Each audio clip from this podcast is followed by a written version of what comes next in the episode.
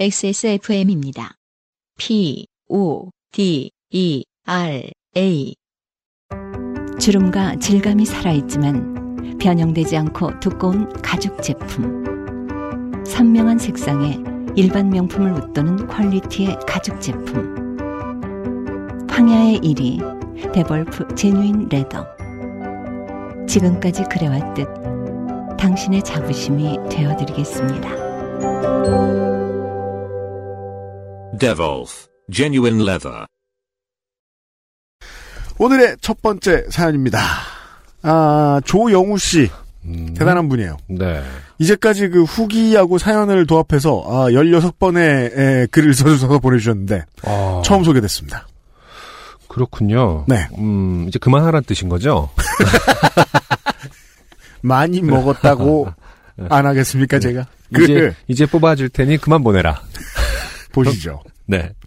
안녕하십니까, 청자 조영우입니다. 무릎 장난으로 남을 기절시킨 사연을 들은 이후 절필을 결심하였으나 이게 무슨 소린가 하고 음, 에, 음. 이분이 보내주신 후기들을 뒤져봤어요. 네. 뒤져봤더니 음, 이그 남을 기절시킨 사연 있잖아요. 그쵸. 저희한테 음, 많이 혼났었던 네. 그분. 음. 사람을 그렇게 까면 무서워서 누가 사연을 보내냐고 항의를 하신 거예요. 조영우 씨가. 아, 정말? 네, 무서워서 사연 보내겠습니까?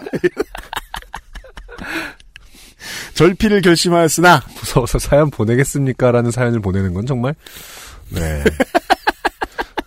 이분 아닌가요? 그, 땡, 삼땡라면에서 햄 빼달라고 하신 분. 그럴 성질의 네. 소유자다. 그걸 또 철회하고 어제 좋게 된 일이 있어 사연을 보냅니다. 그래서요, 왜그 커뮤니티 같은 데 보면, 어, 뭐, 오늘부로 뭐, 뭐, 어느 팀 팬 생활 접습니다. 20년간 행복했다, 뭐 이러잖아요. 그러면은 밑에 댓글 걸, 어. 댓글 쭉 달리잖아요. 시즌 개막할 때 봬요. 식으로. 그 사람이요, 선언 함부로 하면 안 됩니다. 그리고 그 선언 함부로 하시는 분들은 주변 사람들이 자기를 얼마나 우습게 보는지를 알아야 돼요. 여튼. 네. 조영우 씨 반가워요. 돌아오실 줄 알았어요. 지금 한 줄 읽었는데 엄청 까였죠? 네. 저는 연구 종사자입니다. 연말이 되면 늘 그렇듯 연구 실적이나 보고서 작성 등이 몰려 있어 일이 굉장히 많습니다. 어제는 이삿날인데도 불구하고 이사가 끝나는 동시에 회사에 일하러 왔습니다. 실험을 하나 하고 분석을 진행하다 보니 시간이 좀 늦겠다 싶어 아내에게 좀 늦을 것 같다고 연락을 했습니다. 이사를 마치고 바로 온 터라 반팔에 플리스 차림이었고 실내 온도가 조금 높아 플리스는 벗어둔 채 작업에 몰두했습니다. 네. 밤 9시경 목이 말라 물을 마시러 탕비실로 가서 물을 마시던 순간 tag이 어디 갔지? 외투 주머니에 태그를 두고 그대로 나와버린 겁니다. 네. 일반적으로 그렇듯 회사 신분증에는 보안구역 출입을 위한 태그가 내장되어 있지요. 네네. 저희는 연구시설이고 삼중보안이라 건물에 들어올 때 한 번, 중간문에서 한 번, 사무실에 들어갈 때 한 번, 총 세 번은 태그를 찍어야만 출입을 할 수 있는 기관입니다. 이런 곳은 저도 못 들어가 봤습니다. 네. 저는 건물과 중간문 사이에서 갇혀버린 상황이 된 겁니다. 아, 그니까 탕비실로 나오 면서 이 그 보안 구역을 한번 나온 거군요. 탕비실이 이제 밖에 있는 거군요. 그렇죠. 안에. 음. 이렇게 그 첩첩이 이렇게 태그 많이 대고 이렇게 들어갈 수 있는 그런 회사에 다니는 사람들은 그러니까 목걸이가 있는 거죠. 음, 네. 그렇죠. 어, 목걸이. 태그만 두고 왔다면 사연이 되지 않았겠죠. 그렇습니다. 저는 휴대폰, 차키, 외투까지 거의 저의 모든 것을 두고 왔습니다. 네. 방법을 떠올려 보았습니다. 1. 1층 경비실에 부탁한다. 2. 내부에 아직 일하는 직원이 있으면 열어달라고 소리친다. 3.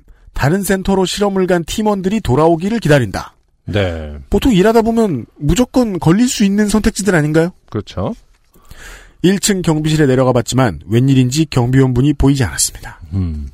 한 시간 동안 여섯 번쯤 내려갔지만 워낙 건물들이 많은 회사라 다른데 순찰 가신 것으로 보였습니다. 내부 직원들도 보통 실험 중이면 사무실과 실험실에 연결된 복도, 제가 출입한 곳으로 나올 일이 거의 없습니다.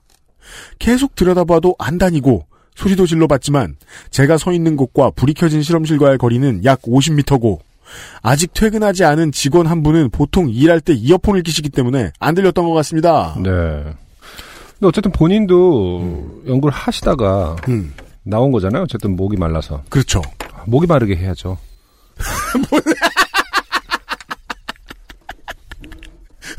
햇볕 햇볕 정책 같은 거지. 그러니까. 사람이 목이 마르게 하려면 어떻게 해야 되죠? 사람은 목이 마르게 마련이긴 한데 네. 어떻게 할 수 있을까? 목이 마르게 하려면. 꿀꺽. 아, 목 노래를 선창해줘. 아. 에요. 둥둥딱. 50m 정도는 전달되지 않을까? 그래서 그 노래를 다 하게끔 하는. 애가 타게, 하- 목이 타게 한다. 아, 참.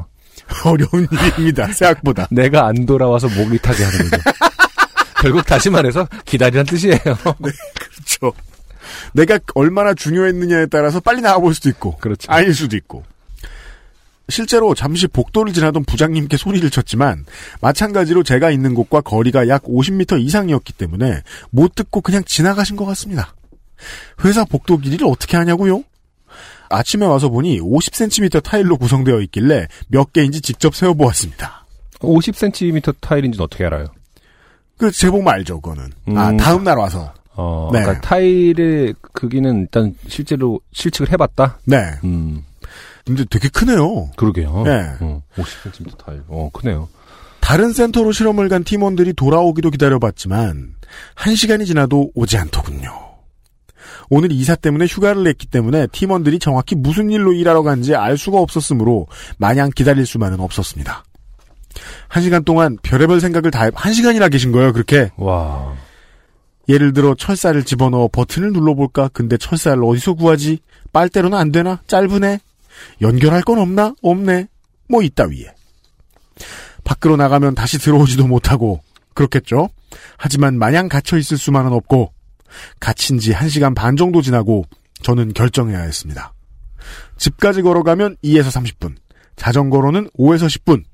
다행히 이사 때문에 잠시 회사에 보관 중이던 카본 자전거가 있어 대탈주를 결심했습니다. 미세먼지 경보가 오고 영도에 가까운 이 날씨에 반팔의 자전거에 aero bike 카본 자전거는 그냥 가볍죠? 가벼운 거, 거죠? 네. 이거 지금 자랑하시는 거잖아요. 그렇죠.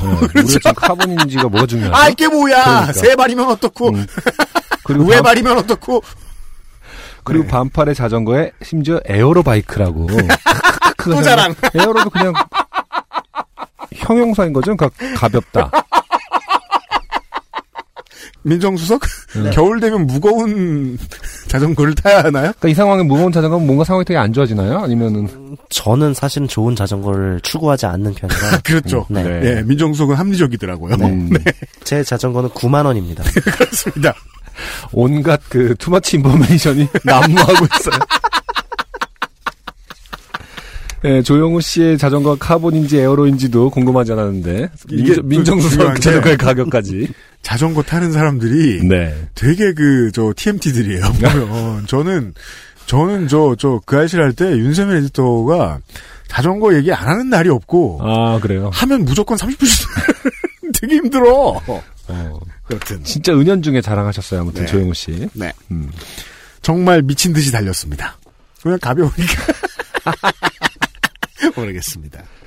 빨리 가면 바람은 차갑겠지만 몸이라도 데펴지겠지 하며 앞에 차와 비슷한 속도로 밟아대며 집으로 왔습니다. 지나가는 사람들의 눈빛을 보았습니다. 귀신이라도 본 듯, 미친 사람이라도 본 듯한 눈빛들. 음. 저는 그런 사람 보면 그렇게 얘기하죠. 추운 나라에서 왔나봐. 택을 놓고 왔구나. 뭐 이런 거 아닌가요? 또 연구원이구먼. 동네 식당 하시는 분들께서. 연구원들 요새 맨날 택 놓고 음. 다니 저러네. 공부 잘해봤자 아무 소용없어. 짧은 거리라 정말 다행이라 생각했습니다. 역시 회사는 집에서 가까운 곳이 최고인 것 같습니다. 집에 와서 아내에게 얘기해주니 웃겨 죽더군요. 쌍화탕을 하나 먹고 잠을 잤지만 역시나 아침에 감기에 걸려 있었습니다. 회사 생활 7년 만에 보안 태그로 인한 문제가 발생했네요. 보통 태그 두고 어디 다니다가 걸리는 직원들 그렇게 놀렸는데 그분들이야 낮에 그렇거나 휴대폰에 있어서 해결이라도 되지. 정말 오랜만에 사연 보내봅니다. 그리고 절필하셨다는 분이 네. 사실 몇 개 사연이 아직 구글 임시 저장함에 있지만 이 츤데레 어떡할 거야? 잘 살펴봐. 그, 그 모든 사연에 자전거 얘기가 다 조금씩 있을 거야. 어떠한 사연이든 간에 다 자기 자전거 자랑이 들어가 있을 가능성이 높아요. 조영우 씨, 네. 체크해 보도록 하겠습니다. 아직 구글 임시 저장함에 있지만 이 사연을 먼저 보내게 되네요. 다들 춥고 미세먼지 많은 겨울이 될 거라고 합니다. 건강에 유의하시고 딸아이가 좀 더 크면 공개 방송에도 놀러 가겠습니다. 조영우 씨 감사합니다. 네. 네. 어, 그 아내분이나 어, 따님의 후기를 기다립니다. 네. 아빠나 남편이 음, 자전거 얘기를 얼마나 많이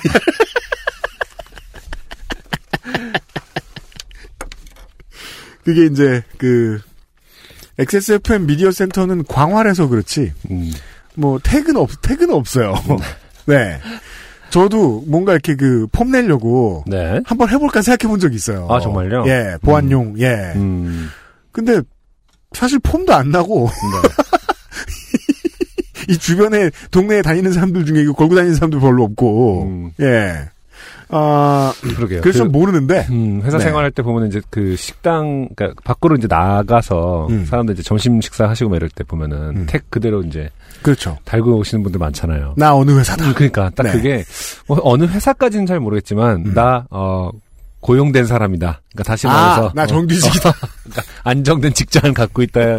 하는 어떤 그 어떤 안심의 안심 마크들처럼 지금처럼 보일 때가 있었어요. 전 세계에, 네. 아, 보안 태그가 필요한 사무실을 다니는 비정규직들이 좀 발끈했죠. 음. 아, 물론 그렇긴 한데, 어, 누군가에게는 사실 그렇게 어떤 안심, 목에 걸려있을 때, 아, 이것이 어떤 나의 어떤 어, 밥줄이고, 네. 물론 어떻게 보면은, 예, 목줄일 수도 있지만, 그렇죠. 네. 그런 역할을 하는 것 같다는 생각을 한 적이 있습니다. 네. 이게 안 걸어본 사람의 감상은 그렇습니다. 결국 어떤 동공 인식이라든지 뭐 이런 걸로 바뀐다 하더라도 네. 어떤 사람들은 택을 계속 선호할 것이다. 그러게요. 요즘은 다 걸고 다니는 게 아닌 게 지문으로 바뀐 곳들도 많고 그렇죠. 하다 보니까 음. 예 맞긴 맞아요. 네네네네네.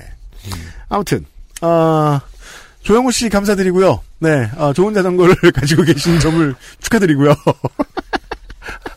진짜 카본까지는 이해했는데 반팔에 크크크 자전거에 크크크 심지어 aero bike 하는데 aero bike가 왜 웃긴 건지 진짜 모르겠어요 저는. 저도 모르겠어요. 근데 캐치는 정확히 캐치는 못했는데 네. 안승준 군이 잔인하게 캐치해줬어요. 안녕하세요. 요즘은 팟캐스트 시대를 진행하는 싱어송라이터 안승준 군입니다. 방송 어떻게 들으셨습니까? 지금 들으신 방송은 국내 최고의 코미디 팟캐스트 요즘은 팟캐스트 시대의 베스트 사연 편집본입니다. 요즘은 팟캐스트 시대는 여러분의 재미있는 사연뿐만 아니라 훌륭한 아티스트의 좋은 노래도 편집 없이 모두 틀어드리는 대한민국 유일의 팟캐스트입니다. 마음에 드셨다면 각종 팟캐스트 프로그램 포털 검색에서 요즘은 팟캐스트 시대 혹은 XSFM을 검색해 주세요. XSFM입니다. P, O, D, E, R, A.